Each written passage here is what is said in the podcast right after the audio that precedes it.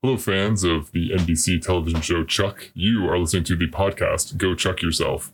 That's right. This is Go Chuck Yourself. And I'm Chris Gillespie. See, I, uh, in spirit of this week's episode, which is season two, episode 17, Chuck versus the Predator, I decided to throw this uh, little effect here on my voice. Just want to tell you a few things. Send us an email at gochuckyourselfpodcast at gmail.com. You can also follow us uh, on Twitter at gochuckpodcast and make sure you like and subscribe to us on Apple Podcasts and Spotify. And boy, we would sure love it if you, you know, you wrote a review for us. That would just be great. Now, uh, I will turn this voice effect off and we can get the show started. Here we go.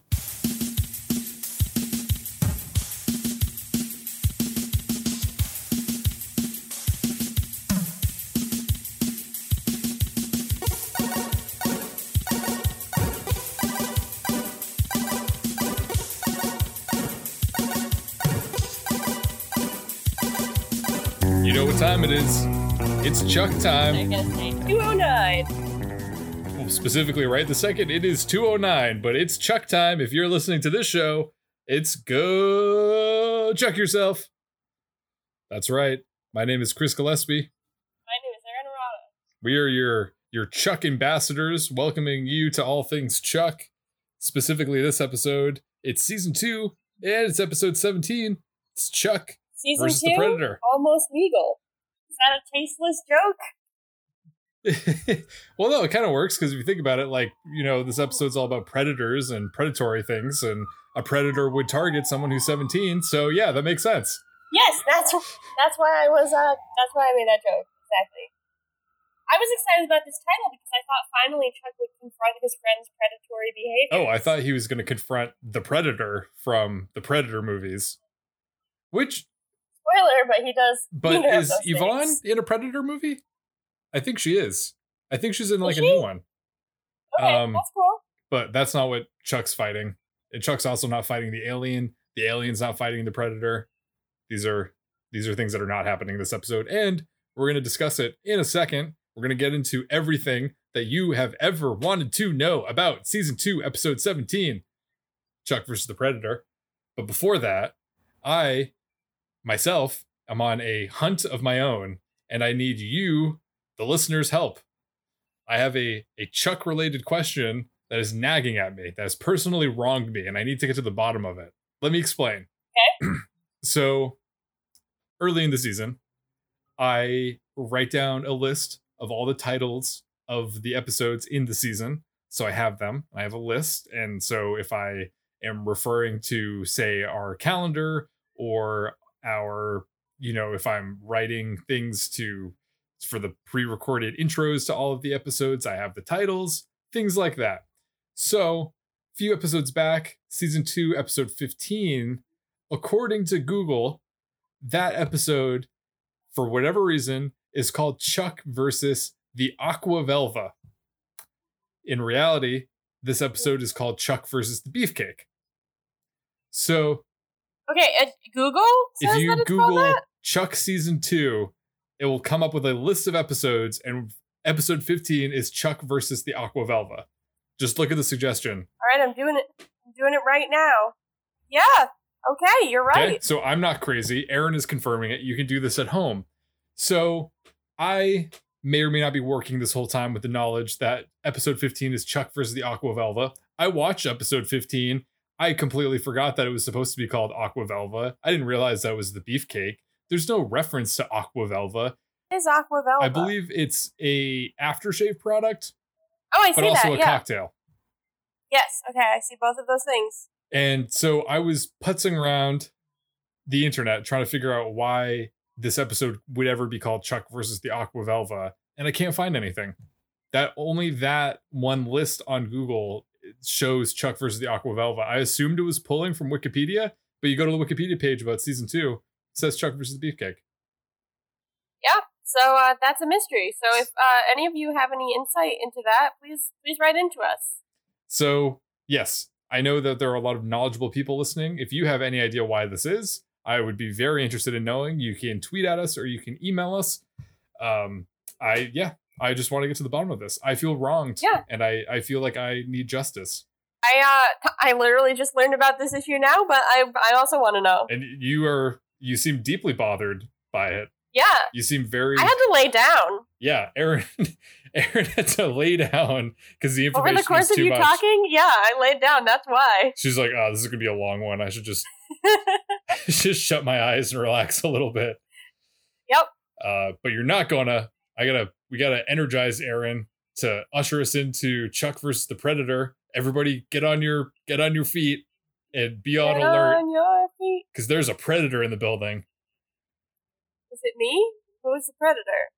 I was just speaking in generalities. Maybe Oh, okay. maybe it's Gloria Estefan. I don't know. Okay. The episode begins with Chuck, Sarah, and Casey returning from a mission where they had to pretend to be plumbers. Uh, they arrive at Chuck's apartment complex still in their plumbing uniforms, which seems like it would blow their covers somehow.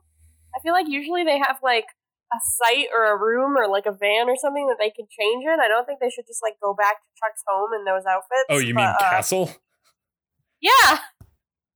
I don't know. I don't know why this is happening.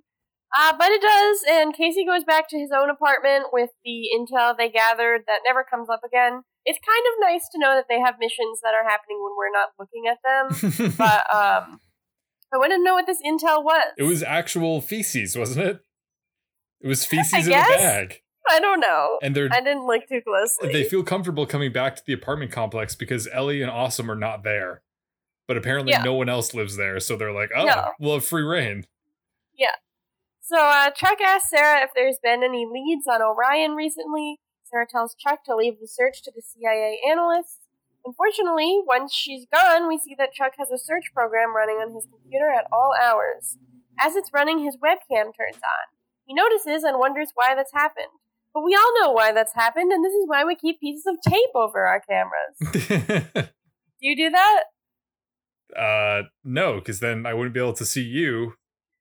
Oh, Or That's no, nice. actually, that's not true. I could see you. You wouldn't be able to see me. So I just want to make sure that I'm not doing any disservice to you.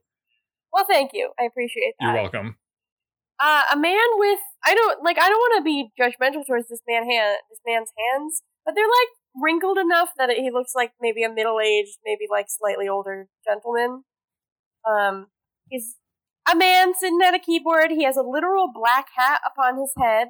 He's sitting at a computer desk in Hong Kong watching Chuck over his uh, own webcam, much like I'm watching Chris right now. The man uh, seems to not have identified who Chuck is because the little banner says identity not confirmed. I didn't mean I didn't wasn't sure if that meant like he didn't know who Chuck was or if Chuck didn't know who he was. I'm not. I don't really know what that little banner meant. Uh, as we watch, the man pulls out some high tech computer wrist gear and locks his computer. The door suddenly bursts open, and a bunch of agents with guns rush in. But the black hatted man is nowhere to be seen. One of the agents, who we find out later is named Vincent, notices that there's still ice in the glass of whiskey on the computer desk. He says Orion was just here. So now we know that the hacker man is Orion. Oh, oh, oh, Orion. Auto There you go. parts. Is that a thing? O'Reilly Auto Parts. Oh, okay, yeah, yeah. Friends of the show. Uh, For all your auto parts O'Reilly. needs, check out O'Reilly's. So a live message shows up on Orion's computer. Like I don't really know how to describe that. Like it's like when your computer has been hacked, like in the Matrix, Mhm. when like something comes up and it's like we're watching you, Neo. It's like that. Um, it's like white or a green text on a black screen. Um, the message from Orion says it's been a hard day for Fulcrum and it's about to get worse. Just then, what we assume is a missile hits the room and all the Fulcrum agents dive for cover. Back in LA, the Buy More has been completely TP'd, apparently by the staff of the flagship Buy More in Beverly Hills, who show up. Um, they all wear their polos over white button downs, and they're very pretentious. It's kind of I like I don't want to pass judgment on everything, but like Beverly Hills has a connotation, and it's kind of weird to think this like big box retail store like originated on Wilshire Boulevard, like in Beverly Hills. Like I don't I don't know about that. I feel like it's more likely like I mean, it's not like uh like Silicon Valley is in LA, but I feel like it would make more sense if they were like, yeah, we're from like the Silicon Valley store because like it's a computer thing. I don't know. Um, I just thought it was weird to think that it originated in Beverly Hills. Well, I don't think the f- the phrase flagship means that it's necessarily like the original store. Oh, what does it mean? I think it just Do means I not know what words mean? um I this is how I interpreted it. I think of flagship as being like the biggest or like the fanciest store, Okay, that makes a lot more sense. not necessarily. I'm gonna look up. I'm looking up what flagship means. The best or most important thing owned or produced by a particular organization. yeah. Okay, so, so like you are right. I was wrong. I admit that. End of the Um, episode. Thanks for listening, everyone. Uh, food is sexy. Finally, you can Bye-bye. end the show because I admitted it. Um, the the other employees from the Beverly Hills store uh, refuse to admit that they did the TPing, but they say we're in Burbank and that's a crime. They reveal that they're in Burbank because they're mad that the Burbank Buy More is getting some kind of fancy new computer model first. Big Mike shoos them away. He tells the Burbank employees not to retaliate and to clean up the mess.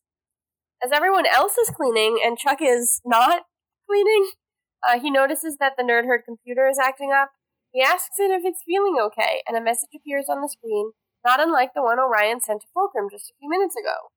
The message says, I know your secret. At first, Chuck thinks someone in the store is pranking him, and he laughs really loudly. No one acknowledges this at all. uh, the computer screen continues, You're the intersect. We have to meet. Chuck asks why aloud, and the computer says, Because I'm Orion. Orion tells Chuck that the Nerd Herd's computer is not secure, and he will send a computer of his own to Chuck's location. Chuck is extremely jumpy when Sarah arrives a moment later. It seems like he's not going to tell her what happened, but then he does. We cut to a meeting with Beckman where Chuck reveals he's been searching for Orion on his own.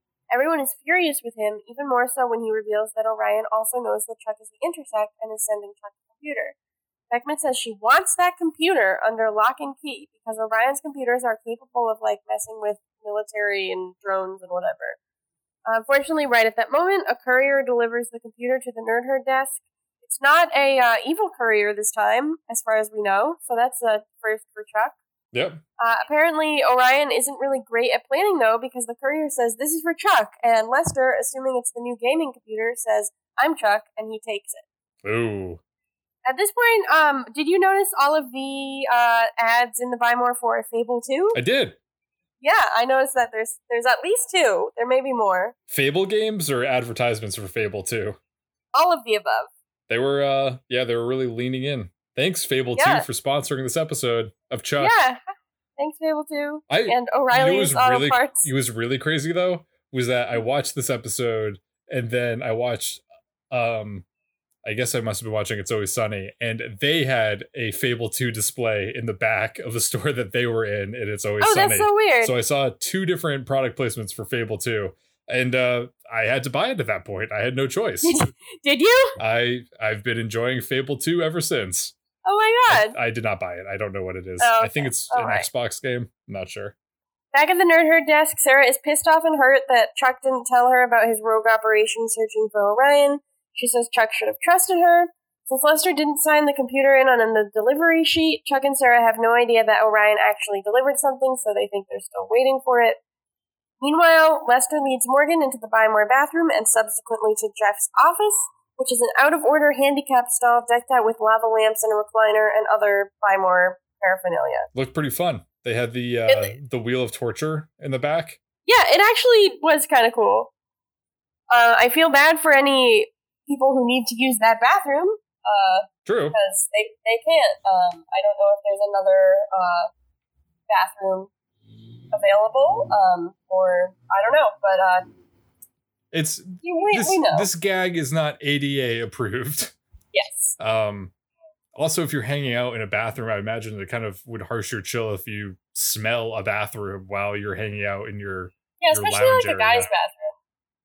what, I mean, you, I- I don't trying to spend- say? I don't spend a lot of time in what Chuck later refers to as the little boys' room, but I just feel like there's the connotation that they're smelling. Who knows? Lester and Jeff show Morgan the computer that Orion delivered meant for Chuck. When they turn it on, the computer asks them to identify themselves. A series of responses that they just casually plink in leads to what they think is a target strike simulator, but we know is actually the real thing. They put in the address of the Buy More for an attack, and we see a missile approaching that definitely looks real over the uh, LA skyline. Monitoring the airstrike situation from the castle, Casey and Sarah assume that Orion is planning to bomb Chuck's location and kill him. Chuck doesn't think this is the case. Right at this moment, Morgan decides it's a better idea to fake airstrike the Beverly Hills Buy More instead of their own store, so they redirect the missile. Seeing this, Chuck realizes that Morgan must have the computer. He alerts Sarah and Casey, and they begin a high stakes manhunt for Morgan. In the bathroom, Morgan is alarmed when Chuck calls him twice, which he never does. This uh, reminded me of the time that you called me on the phone and I thought someone had died. I was thinking of that as well. Yeah, We- uh, Chris, uh, I think it's still true. You really don't call me ever. No, we Other I don't than, think like, we've ever this- spoken on the phone. Yeah. So um, one time in college, he called me and it was very scary. No, but you called me one time. Oh, I when, when I thought you call called me when you got hit by a car. Or did you not even call me then? I don't remember that. I mean, that was all a, a bit of a blur of an experience. Um, I don't think you answered though. If I did call you, well, because I was doing the Morgan thing of waiting for two calls to be like, oh, it Yeah. must have just been a butt dial unless he calls me twice, in which case it must be an emergency. well, like the better part of that story is that like I called my mom and she was like, "Hey, I'm on the phone. Can I call you back?" And I was like, "Sure." And then I waited. Laying on the ground Yes. after being hit by a car. Um, shock is a is a fun thing. you were very nice to me when I re- returned back to the suite, though. I think you and Catherine got me some peas to put on my back. I don't remember Just- that. just but accept okay, it, yeah, take yeah, it, okay. Why did I have Uh, peas? Well, like ice. I think like Oh, ice. okay. Like not like a can of peas. well, I would have given a you a bag pot of peas. Yeah. Lester won't let Morgan answer the phone because Chuck must be after Lester's computer. Fortunately for the Beverly Hills Buy More, Morgan answers anyway and tells Chuck where they are. Chuck rushes in and manages to stop the missile just before it strikes. Sarah and Casey follow him in, but Chuck says, Sarah, you're in the little boy's room. And then she gets embarrassed and leaves. But I think that was a way of protecting her cover Yeah, that's fair. because otherwise, why would Sarah run into the men's room for the computer? Yeah, that's a good point. So- I didn't even Um, no, well, like, no one was out of the stall yet, so they wouldn't even know she was there. But I guess, it, yeah. Good thinking on Chuck's part. Um, as they all emerge, Big Mike assumes the laptop is the store's very special new delivery, and he takes it. He tells Emmett to stay overnight and guard it, which, again, uh, that doesn't seem legal, but uh, Emmett has to work 24 hours If- this day. If he's getting paid overtime, maybe it, it could be fine. Um, from one side of the office, Jeff and Lester plan to break in and steal it. From the other side, Sarah, Chuck, and Casey do the same. Sarah comments, at least no one else knows it's here. We move to Vincent in a really weird, like, black room meeting with, like, a League of Shadows or whatever you want to call that. It's like a bunch of faceless people behind a desk who are shining a spotlight onto him, but we don't see any of their faces or features. Vincent reveals that they've traced Orion's computer to a retail store in Southern California. Someone asks it's a Buy More store. Vincent says yes, and the Fulcrum leader says that they've lost operatives at the store and believe it's a CIA substation. So at least they know. Like they would have been really dumb if they like were like, "Oh, weird things keep happening here." Oh well. Another Fulcrum leader says the risk is too great, but Vincent says that he will not stop until they locate Orion, and if he doesn't have their support, he'll do it himself anyway. That night, Emmett is on guard at the Buy More. Sarah, Chuck, and Casey sneak into the home theater room through a trap door and figure out their plan. Sarah and Casey are going to distract Emmett while Chuck breaks into Big Mike's office and finds the combination for the safe. Chuck adds that Big Mike keeps the safe's combination in his desk, which is right next to the safe, and Casey is concerned about how unsecure this is. And Chuck Yeah. says, relax it's a buy more and i appreciate this detail uh because in my in my personal life this week i've been visiting a store of a certain retailer uh and i've been working at that store temporarily and the manager told me that i could keep my belongings in his office because it would be safe and locked and then he told me the combination for the office's keypad and i was like yep this is not exactly an encrypted lock that we're dealing with. No. But at the same time, like I've worked in places where I had to actually use a safe and it was not written down anywhere. Someone gave me the combination, they wrote it down once and then told me that I had to like rip it up and memorize it. So I don't know. Different retailers have uh, different different security measures. Yeah. Casey and Sarah take out their guns, but Chuck says that they aren't allowed to use violence to subdue Emmett, so they put the guns away. Instead, Sarah and Casey sneak up on Emmett as he patrols the main aisle, and Chuck sneaks away. Emmett hears them moving and turns around and ultimately walks by Jeff and Lester, who, like Chuck, Sarah, and Casey, are wearing all black cat burglar outfits, as well as black ski masks. Jeff and Lester hide, and Emmett misses them, but just narrowly. Lester says, He's going to find us and we're going to be fired. I'll be turning tricks again by the end of the week. What is what does he mean by that? I I'm not sure. Okay. I I guess I guess the writers have left it up to us to determine exactly what turning tricks means for Lester. Jeff attempts to throw his voice and distract Emmett, but uh, he doesn't know how to throw his voice, so instead he just makes a bird squawk sound and gives Emmett a mini heart attack. Chuck doesn't know where the sound came from because he doesn't know that Jeff and Lester are there, but he uses the distraction to sneak into the office. Jeff and Lester scramble away. As they scramble, they get separated from one another, and since everyone is now wearing black ski masks, Lester approaches Casey, who's hiding, and talks to him like he's Jeff. Casey struggles to keep his mouth shut as Lester talks down to him, as he would talk to Jeff. Meanwhile, Jeff approaches Sarah, thinking that she is Lester, and confides in her that he thinks that he wet himself, which clearly grosses out Sarah. Yes, that was this was pretty funny. This was a good sequence. Yeah, I enjoyed this.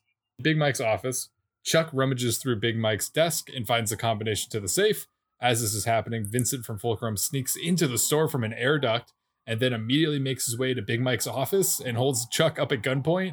Once yeah. Chuck opens the safe not? and retrieves the computer, uh, Chuck tries to pass it off like he and Vincent are just two independent burglars, but Vincent is not having it. Back on the sales floor, Jeff notices Sarah's blonde hair sticking out from underneath her ski mask, and he Ah, he runs away scared. Lester continues to berate Casey, saying that he's tried so hard to help Jeff, but at the end of the day, uh, Jeff is just a bi moron. At this point, Jeff appears behind Lester, and we have a delightful Scooby Doo esque moment where Lester says, Not now, Jeff, to the actual Jeff, and realizes that he hasn't been talking to Jeff this whole time. Jeff and Lester run away afraid, making a ton of noise. Emmett finds them and pepper sprays them.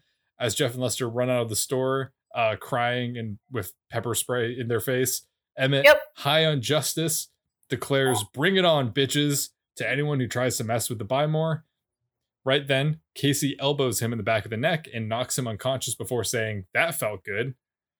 Sarah's like, What the hell? Why'd you knock out Emmett? But as she and Casey are discussing this, Chuck comes up to them, being held at gunpoint by Vincent. Vincent tells Sarah and Casey to drop their guns, but Chuck assures him that they don't have guns because he personally told them not to carry them. Vincent points out that this is stupid, and Chuck agrees. But he says that guns make things too easy, and besides, he says Vincent won't shoot them anyways. Vincent says that it would be unprofessional not to shoot them, so he aims at Casey when Casey, like a master magician, pulls out a gun and shoots Vincent in the arm, knocking him down. Chuck's like, Where'd you get a gun? And Casey says he always has a gun. Sarah runs over to Vincent and takes the pistol away from him. And uh, since he's captured, Vincent decides to take out a cyanide capsule from his ring and he uh, he just bites into it and kills himself on the Buy More floor. yeah. Uh, that's. I mean, I'm sorry to laugh. That's not funny, but I was just like, I wrote down like Chuck has witnessed this man die horrifically in front of him. He uh, he bites out of the capsule and he foams from his his mouth and just dies on Yeah, the Buy More floor. right away, and it's it's very like. I mean, I wouldn't say it's like the most gruesome it could possibly be or anything, but like it was like you saw that happen. It was Mhm. pretty. It was pretty violent. It was pretty horrific. It was definitely graphic. And Yeah. Chuck admits that he did not need to see that. Yeah. Speaking But I mean, even so, like that's pretty cavalier. Yeah. Speaking of things which are graphic and are left best unseen, we cut to Morgan's house, where Morgan, in his childhood bedroom, lays awake, listening to Big Mike bake sweet, passionate love to Bolonia on the other side of his wall. Why hasn't he moved into his new apartment yet? I don't know. Like he had the lease application. I mean, maybe if this episode is taking place like a couple days later, they just haven't moved in yet. But like, or I mean, maybe they didn't get approved. I don't know. I want to. I want to know more. Why is he still at home? He uh Morgan is clearly haunted by this. Big Mike Yes. having sexual relations with his mom on the other side of the wall. We cut into Bolonia's room and see her and Big Mike getting frisky when Big Mike receives a phone call from Emmett. Emmett tells Big Mike that the store is in danger, so Big Mike stops the lovemaking and bangs on the wall and says, Morgan, wake up! We got trouble at the store! Beverly Hills is making moves! Two things to know here. Was that was that supposed to be Big Mike? Whatever voice you just did. well, he's just shouting. I just thought it was Okay, funny when he, sure. he said it. All right. We got trouble Yeah. at the store. Two things to know here. Uh, before we cut to the next scene, we hear Bolonia say, Time for a quickie. very quickly and very quietly. Did you catch this? I did catch that. Yes. I had to like replay it a few times because I'm like, did I he- make that up or it's Nope. She says it. but they don't show her saying that and it's so quick. No. Yeah. Also, Well, it's a quickie. also It's quick. the only picture that Bolonia has on her nightstand is a terrible photo of Morgan. Yes, I did notice that. It's a framed photo of Morgan in his buy more buy more short with his mouth open. Yes. I- yes, it is. I appreciate that. I thought it was funny. Yeah. Back at Castle, presumably after disposing of Vincent's corpse, Sarah, Casey, and Chuck are trying to figure out, you know, what exactly happened, how a Fulcrum agent knew that Orion's computer would be at the Buy More. Chuck says that he can get to the bottom of it if he can just look at the Orion computer, but Beckman pops up on the screen, this time from a private jet, and tells Chuck not to touch the computer and says that all of them are in trouble because she and her team believe that by conducting his own private search for Orion, Chuck walked into a Fulcrum trap. Chuck pleads that if he doesn't respond to Orion via the Orion computer, Orion may never contact him again, so they need to act quickly. Beckman says that her team will handle the laptop, and Casey snatches it up from Chuck's hands. Chuck tries to get Sarah to side with him, but she won't because of her orders, and she don't give a shit. Uh, Chuck continues saying that they don't have time to send the laptop to Washington, D.C., and Beckman says that she agrees. That's why she's on her way to Burbank to take over operations. I don't know about you, Aaron, but I got a little nervous when I realized that Beckman was coming. I know she's a fictional character in a fictional show, but I was like, uh oh. She heard that we've been talking shit about her. Oh, I well, yeah, I think that's fair. I was just really excited to see her You're excited to see her? in, in the flesh. I know things yeah. were, were getting kind of rocky between you two. Yeah, I know, but I mean, I don't know. I like we have the kind of bond that like we like we can like rib each other. Like we like I can disagree with some things that she does, but like at the end of the day, like she's still my shining star. That's really nice. Yeah. Beckman says that if Fulcrum knows that Chuck is the intersect, he will have to return to DC with her and live in a secret bunker. She adds that Chuck is not allowed to say anything to any of his friends or family. And at this point, I was thinking, I feel bad for Chuck. Can you imagine how emotionally draining it must be to constantly be receiving threats that you're being taken away to an underground bunker and that you can't say goodbye to your friends and family or ever see them again? Yeah, like that's. I mean, This is like a regular occurrence for him. This is something that he deals with on a day to day basis. yeah, like I think that uh Chuck is handling things like remarkably well, considering like he just saw a man like cyanide himself. He's like in like the last episode, which is presumably like a couple days, a couple weeks. Like he he's always in near death situations. He like handled a gun for the first time and accidentally shot someone in the leg. Like there's all these traumatic things, and he's like he's still doing good. He's cracking jokes. He's he's handling it. I think he deserves uh, some sympathy, and I think he deserves some praise. Later that night, Chuck is back at his apartment living it up because Ellie and Devin are still out of town. And, Yeah. and by living it up, I mean practicing the speech he hopes to give to Beckman that will convince her not to take him away like some kind of rabid animal. Sarah and Casey find him, and Chuck tells them that he truly believes that he was communicating with the real Orion and not Fulcrum, and he just needs five to 45 minutes to explain this to Beckman, who is on her way. Sarah says Beckman doesn't want to see you and asks Chuck to go to his room. Pretty, uh, pretty demeaning, but Sarah softens this a little bit by saying that she'll explain Chuck's perspective to Beckman when she arrives, which happens to be at this very moment. Chuck retreats through the Morgan door into his bedroom. And yes, we finally see Beckman in person and at Chuck's apartment, no less. She's there. She's right. She's right there, and she's small. She's very small. Beckman cuts the small. pleasantries and asks if the asset is secured, which he is. Back at the Buy More, Big Mike and Morgan have arrived in the middle of the night. And Emmett explains that he was attacked by a professional team of burglars, 30 to 40, he estimates. Emmett adds that they stole the new gaming laptop, and Big Mike is certain that uh, the Beverly Hills store and their assistant manager, whose name is Barclay, I don't think we mentioned that. Yeah. Uh, Barclay is the leader of the Beverly Hills team. As they're talking, Lester and Jeff run into the store and say that they came as soon as they heard, to which Big Mike points out that nobody called them. We then see that Jeff and Lester's eyes are still irritated from the pepper spray. Thought that was a good touch. Emmett tries to call the police, but Big Mike says no, they have to handle this themselves. Morgan reminds Big Mike of his quote, calm and collected philosophy of conflict resolution, and Big Mike says that he will be calm and collected as he burns the mother loving Beverly Hills store down to the ground. Yeah, property damage. Mother loving, also an effective description for Big Mike. Yeah, it was pretty funny. Big Mike, Morgan, Emmett, Jeff, and Lester put on their buy more maintenance jumpsuits and head out to the head out to the Beverly Hills store. Um, buy more probably this is a, a retail tidbit. Buy more probably wouldn't have an in-house maintenance staff. They'd probably use a third-party facilities vendor. Woo! Undersung heroes. Third-party facilities vendors. Uh, back in his room, Chuck fell asleep while laying on top of his bed. His computer lights up with a message from Orion, but he doesn't see it. So Orion calls him on the phone and asks where his computer is. Chuck explains that it is locked up at a government facility, and Orion says that Chuck needs to retrieve it, but Chuck says that he can't because his team thinks that Orion is Fulcrum. Orion says, I'm not Fulcrum. And Chuck is skeptical, but Orion tells him to look at the computer. A strange symbol appears, and Chuck flashes on it. Chuck asks Orion how he knew the symbol was encoded in the intersect, and Orion tells him that he planted it there many years ago. Chuck is now officially convinced that he is not being catfished and that this is the real Orion. Yes, he is. As this is happening, Beckman, Sarah, and Casey are in Casey's apartment. Beckman inspects Casey's framed photo of Ronald Reagan and says, Wake up, Casey, the 80s are over. To which Casey, I like that. to which Casey responds with a wounded grunt. Beckman proceeds to say how Chuck managed to do the impossible by finding Orion. Sarah asks why keep Chuck in the dark about this since Orion is important to the mission and to Chuck.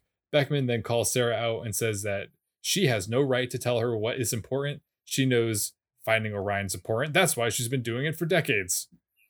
Beckman explains that once Orion finished his work on the intersect, he wiped his file clean and they haven't been able to trace him since. Both the government and Fulcrum have been searching for him, but neither group have been successful. That was until Chuck broke through. Back in his room, Chuck continues to speak with Orion. Chuck, now knowing that Orion is who he says he is, thinks that he could clear up this whole situation if he could just relay this information to Beckman, but he says that he can't leave his room. Orion says that Chuck can't trust Beckman to look out for his best interests and pulls up security footage of inside Casey's apartment, where Beckman, Sarah, and Casey all conveniently happen to be staged in front of Orion's camera. Uh, we hear Sarah say to Beckman that Orion could help remove the intersect from Chuck's brain, but Beckman says that Chuck is an asset and it is vital for national security that Chuck keeps the intersect in his head and never meets Orion.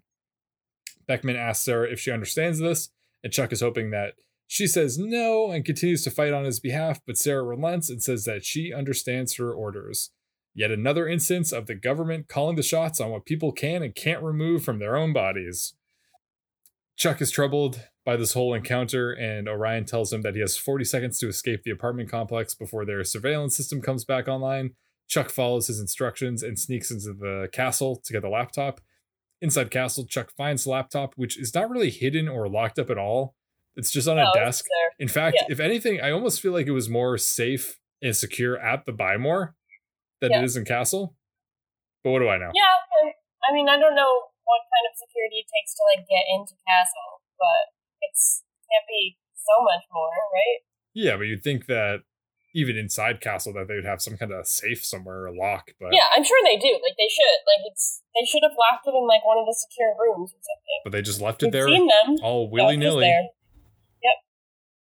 So Chuck finds the laptop because it's out in the open and he sits down at it. Uh, the laptop starts scanning his face to verify his identity, and turns out Orion just wanted to confirm that Chuck was who he said he was. Chuck asks Orion if he can get the intersect removed, and Orion says that they need to meet face to face to discuss that. And he tells Chuck that he's currently in LA right now and they can meet in an hour on Temple Avenue. And this is all very exciting. However, as this is happening, we see in the background that someone is opening a body bag from the inside. That was like genuinely scary. The zipper slowly crawls down the length of the bag. Turns out that Sarah and Casey didn't really uh, get around to fully disposing of Vincent's body. no, they didn't. Um, is he a zombie? What's what's going on? Vincent, as we learn when he uh, sneaks up on Chuck and holds him at gunpoint, was not actually dead. Instead, he had taken a certain poison extracted from blowfish that causes the consumer to fall into a near death state. Fulc- Fulcrum agents, he says, are taught how to endure the extreme pain, and Vincent tells Chuck to stand up, and Chuck stands up, but not before deliberately knocking into the computer desk, moving it so that the screen, which is displaying Orion's address, can be seen from Castle's security camera. I feel like uh speaking of like getting something out of of paper and then having to rip it up. Like I feel like Chuck should have had to memorize this. Like I feel like I should have just blinked on the screen for a second instead of like been up there. Yeah, But it's kind of strange. there. A little bit. Um, I kind of like Vincent. I wrote that down at this part. Like he's he's kind of fun. He's kind of sassy. Yeah, He's got a little attitude. yeah. Kind of. Uh, I feel like there was some room for like some Romeo and Juliet kind of action here. Of like the I don't know. They could have made a joke about Romeo and Juliet taking the poison that makes him look dead for a little while and then he's alive again. Yeah, maybe. I why not? You know? Uh, back at Casey's, Sarah stands up to make a speech to Beckman about Chuck being a civilian, not a spy. Says he's not just going to sit in his room and do what we say, which prompts her to realize that he might uh, actually not be sitting in his room and doing what they say. Uh, they rush to look at surveillance and see Chuck is in Castle being led out at gunpoint. Sarah rewinds the tape to find Chuck's clue, the address Orion wanted to meet Chuck at. Meanwhile, Big Mike and the gang are breaking into the Beverly Hills Buy More, uh, Emmett falls in love immediately with how clean and fresh the store is. It actually, like, just kind of looks like they their Buy More, likely because it is the same set. Um, but it, like, there's uh, some, I don't know, there's some cardboard cutouts, there's some cleaner TVs, whatever. There's cardboard Uh, cutouts of the employees that work in the store, Yes. which I thought was bizarre. it, it's bizarre, very funny. Uh, Big Mike takes out his fiddle, which is actually a bat and a violin case. I was a great touch. Morgan asks to talk to Big Mike alone because, surprise, surprise, Morgan is squeamish about doing anything illegal. What about stalking, Morgan? What about stalking?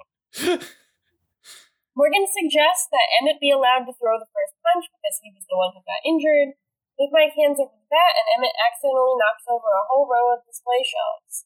Despite the fact that they came here to do that, uh, everyone is really flabbergasted by seeing the damage and they run away. Meanwhile, at the meeting place, which is a little apartment or something, hotel, something in LA, uh, Vincent and Chuck are waiting for Orion. Vincent asks Chuck who he is. Chuck says his name is Carmichael, and Vincent says he's heard of him. But, wow, that's nice. That must be nice for Chuck. Chuck's moving on up in the Uh, world. Yeah. Vincent asks Chuck what his secret is, since Vincent has been after Orion for three years. Before Chuck can answer, someone radios in to say that they've spotted someone approaching the perimeter. Orion types in on his wrist computer to ask if safe, and Vincent threatens Chuck and his loved ones to say it is. As Chuck watches from the window, like 40 of Vincent's men show up and tackle who seems to be Orion to the ground, then start bringing him up to the roof. Orion takes this opportunity to type a little message out to Chuck to tell him to run.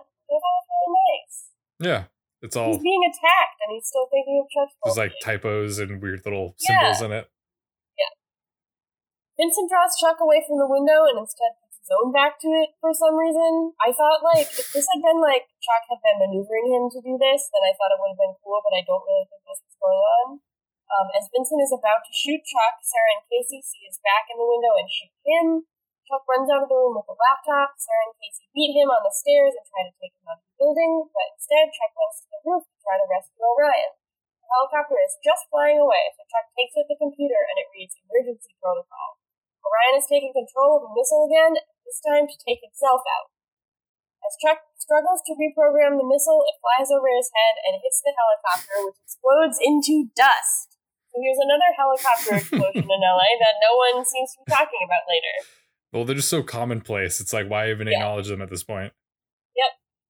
Chuck is distraught because he just watched even more people die brutally, and also now Orion isn't around to help him get the intersect out of his head. In the debriefing with Beckman, Beckman reveals that she doesn't want Chuck to get the intersect out of his head at all. In fact, she needs Chuck because he's the only one who's gotten close to getting intel on Volker. She says it's time for Chuck to become a spy. Yes. Back in the Burbank Buy More, Big Mike and the gang celebrate. Beverly Hills Buy More guys show up, like, with, like, no pause. Like, it seems like Big Mike has just gotten back, and they just, like, the guys show up and they're like, you know what you did. Uh, they threaten to call the police. Big Mike says they won't do that because that's not the Buy More way. Eventually, the Beverly Hills guys agree and leave, knocking over one CD or DVD or, like, whatever off the case as they pass it. Big Mike and Morgan share a bonding moment where Big Mike calls Morgan's son and pats him on the head. Then he gets a palm full of what I'm assuming to be either grease or hair gel, and he wipes it off on Morgan's shoe. So that was a nice touch. Mhm. Chuck lays down in bed. I guess like he has the day off. I don't really know what's going on. He lays down in bed. Uh, he finds a bag of discs and Fulcrum intersect schematics under his pillow. He puts the disc into his computer, and a recording from Orion says that it will be possible for Chuck to get the intersect out of his head. He studies these anti-intersect schematics and gets into Fulcrum's lab to the intersect core. Chuck is a little bit heartened. Just then, Sarah arrives at Chuck's window. She sort of apologizes for how the past couple of days have gone down, and then she asks if he trusts her. He says he does, but he doesn't tell her about Orion's last contact. Move over to Beckman and Casey watching surveillance of Chuck and Sarah talking. Beckman says she wants all the footage Casey has and his unedited report on Sarah and Chuck, because I guess she's dubious about their relationship Mhm. and Sarah's commitment. Uh, Casey asks if Beckman trusts him, and she says, I don't trust anybody. The last scene is Chuck reading Ex Machina in bed, and we see that he's glued the intersect schematics into it to study them. He reads about the intersect core. The episode comes Mm. Chuck is going to continue independently searching for Orion, keeping this from Sarah and Casey. Yeah, well, I mean, I don't know that. I don't know if he's. Do you think he's searching for him? Like, does he? Doesn't he think that Orion is dead, or does he not think Oh, dead? true. I guess I should I should say that Chuck is going he's gonna continue trying to get the intersect out. of him. Right. Right. That is that is what I meant. Yeah. That The my my concern, which I comic books aren't like they don't really take very long to read. So like, if he's like staring really hard at some pages, or maybe he's just really appreciating the artwork in each panel. Chuck versus the Predator. The Predator. Predators So the, the, Pred- Predator. are the drones, the Predator drones that Yeah, I mean they're called the that, but it's also kind of like like two different groups of people make reference to like how they've been hunting for Orion. So I think it could also Mm. be. used for that Yeah. a little bit. That's a good point. Very So I have a couple signs I wanted to highlight. I believe you did too. I have one sign. I'm sure you will probably Okay. mention it. so it's our segment. It's a sign. It's a sign.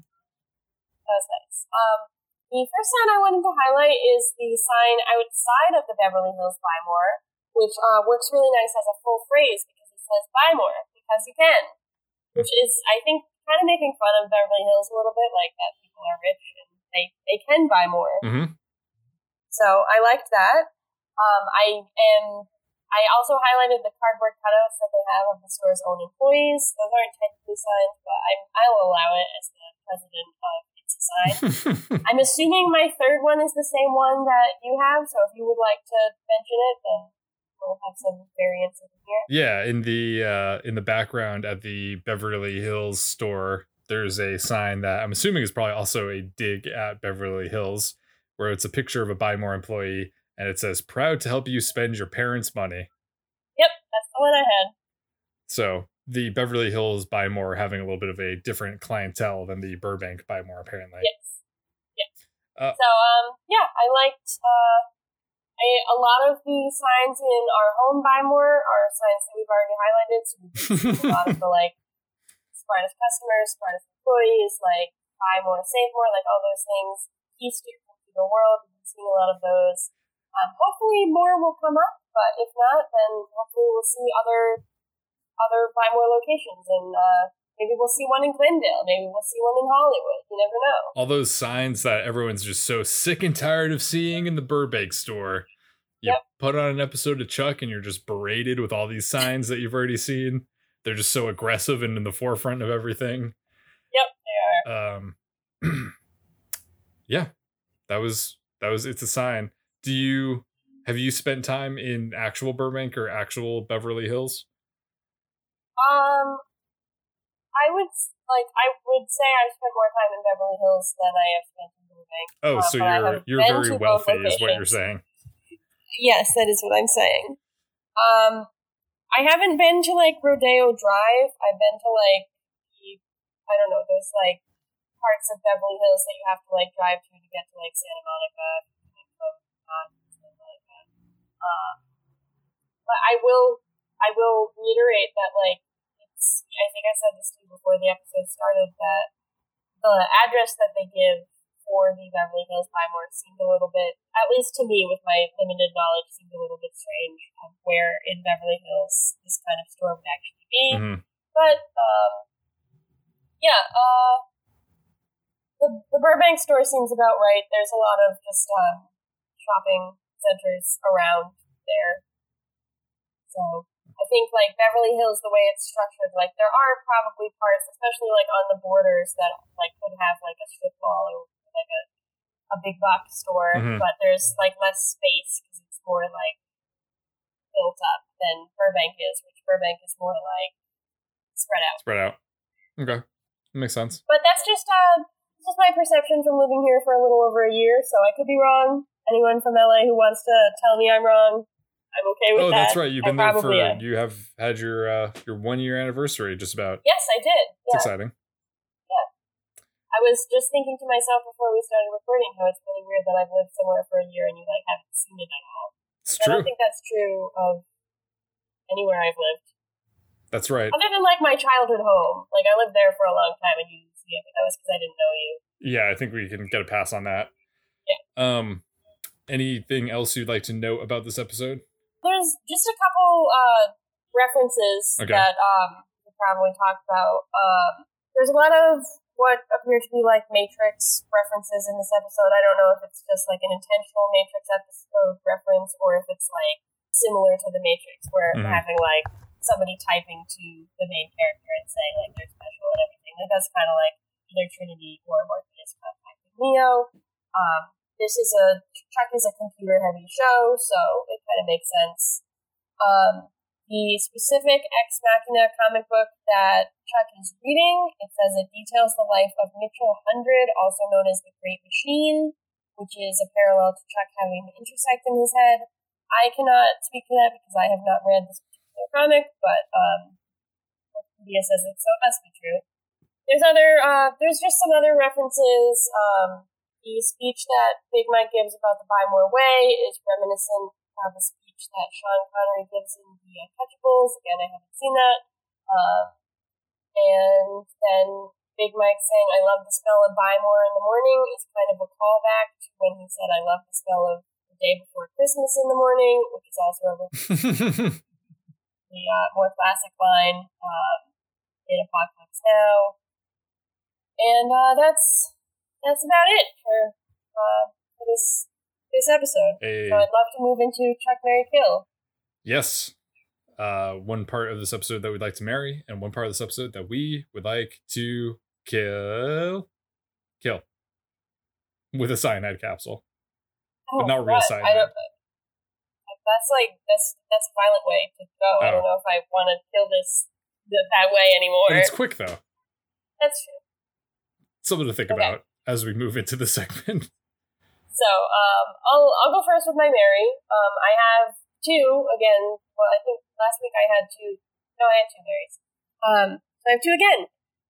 I really um, although I didn't agree with some of the things that Beckman said and did in this episode as usual, I did really enjoy her presence. I thought her look was really good. Like the coat was really cool. It was very like uh, I don't know, like Mission Impossible or like government agency. It was just cool, and I like. Uh, I like seeing her physically next to our actors because she is very small, and that's like I think Chuck expressed some surprise that like he's only ever seen her sitting down on a camera, so she seems big and imposing, but actually she's like a small woman. I thought that was good casting and cool imagery. I specifically liked her coat, and when she said "Wake up, Casey, the '80s are over," I like. I mean, it's. I don't agree with her like judgment of people, but I also thought I think he deserves to be called out for having a picture of Ronald Reagan. That's weird. Um, and then my second Mary is just, I don't know if you took the time to uh, pause it and look at what everybody's name tag said, but the Beverly Hills Buy More employees were named, I would say, pretty aptly. Um, we already mentioned Barclay, but the other employees are Winthrop, Troy Jr., and Austin. So those seem like pretty good, like California Beverly Hills type names. hmm There was one guy who I could not like. They were they kept positioning other people in front of his name tag, so I don't know what his name is. and I'm very sorry. You were just But pausing it in different Jr. and scenes. Barclay. What about you? um uh my Mary. So I really enjoyed Big Mike in this episode. Aw, Um I also appreciated not being horrified by Morgan or Jeff and Lester this week. So that was good. yeah, that was nice. I thought overall that this B plot was pretty fun, and I think that Mhm. uh, it shows what they can do with the B plots and the minor characters in a Mm-hmm. non like I don't know creepy way. Yeah. But uh, it was not that I am condoning like going and and ruining your competitors' stores or whatever, Yeah. hazing or whatever. But I think it was an interesting step in Big Mike and Morgan's relationship. I thought it was fun. Um, yeah, Big Mike made me laugh a few times with his intensity and just how emotional he gets and how he had Mhm. the aluminum bat as the fiddle was cool. Yeah, So That was funny. I appreciated Big Mike.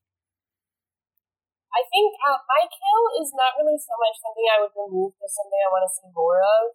It's just I thought that they could have like I agree that the Plot was good, but I thought that there could have been more with the like Beverly Hills rivals. Mhm. Um, I like I don't know if maybe they'll show up again and there will be more. I think it's a very interesting concept to establish in a dynamic we haven't seen before. Um, I I think it would have been probably easier to have it just be like large mart employees coming in. Uh, hmm but I I guess I don't know. There's there's merit to having it be like another Buy More in another location. But I just think like it was very interesting, and I'd love to see. I would have loved to see in this episode like some more characterization of them, and I would love to see them more in the future. So it's not really a kill, but it's something that I wish had been just like I wish they'd gotten into um, I don't know some of the some of the spy stuff just a little bit in order to Mhm. uh, drive home who these characters are and what they're like how they know each other and like.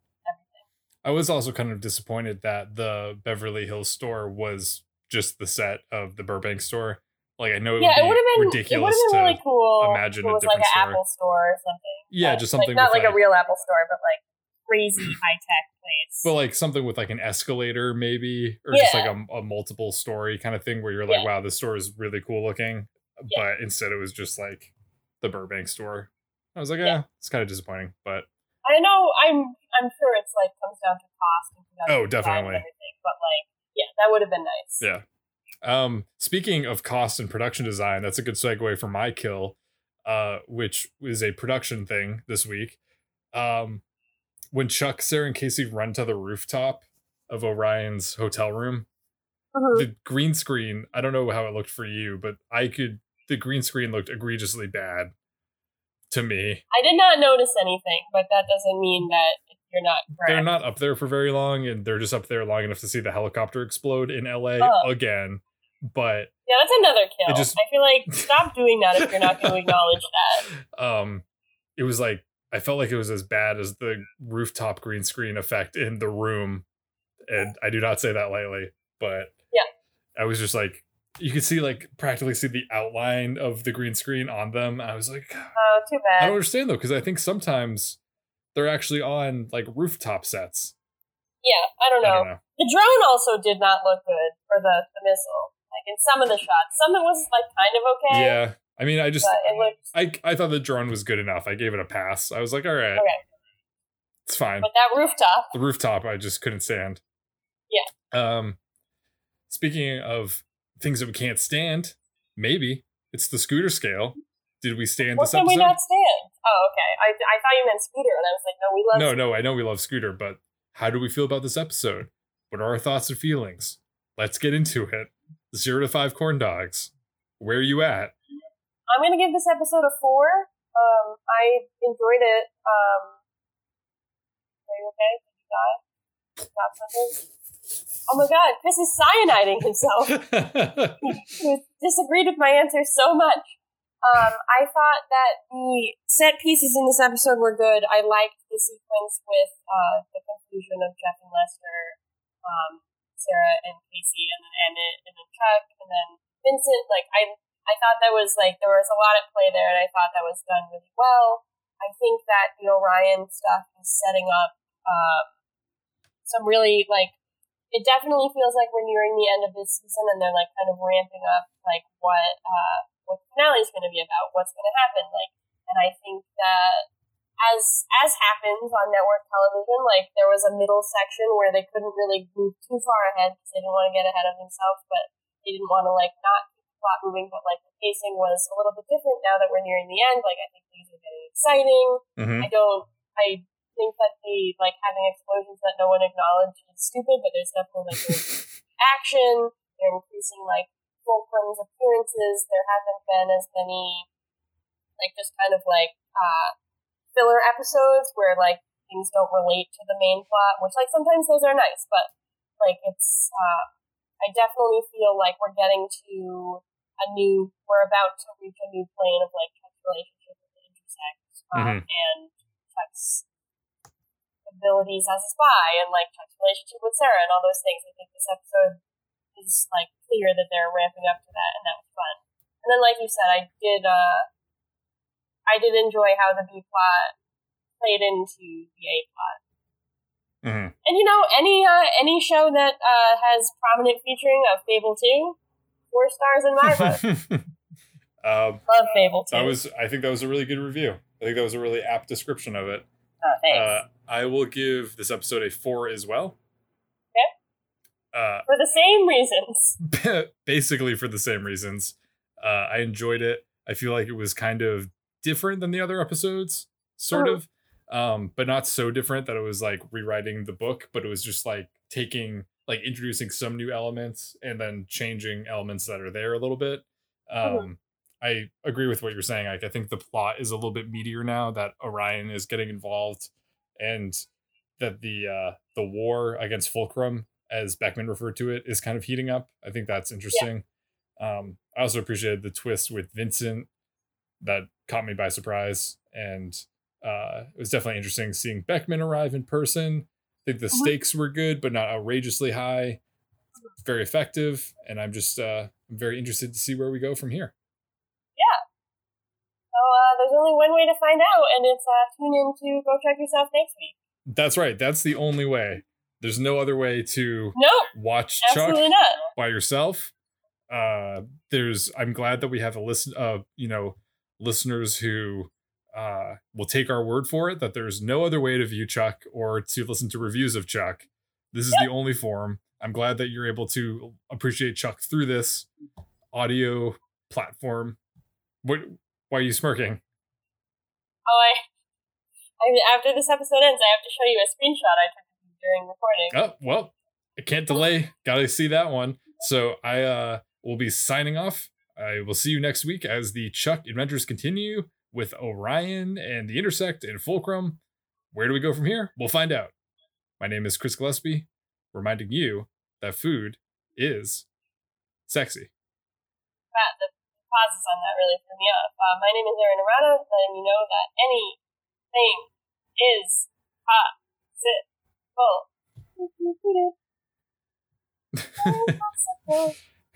Anything like is Kim Possible. with me singing. Anything is Kim Possible. Go Kim Possible yourself. Now there's an idea for a show. Yeah, that might be our next one. I mean, that's in the spy realm. Very similar. They could do a Chuck Yeah. Kim Possible crossover. Oh, that would be sick. Now that they have the live action Kim Possible, Oh, that's true.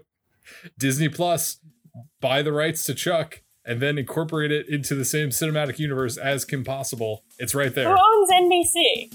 Uh, Comcast. Okay, so if when Disney inevitably buys Comcast, Maybe by we just- the, the time that this episode is released. oh god, okay. Thanks for listening. Special thanks to freemusicarchive.org and the artist Hatakoa for providing us with our theme song, Warm Up. Make sure to email us at gochuckyourselfpodcast at gmail.com and tweet at us at gochuckpodcast. Remember to like and subscribe to our show on Apple Podcasts and write a review if that's something you need to do. We'll see you next week. Bye bye.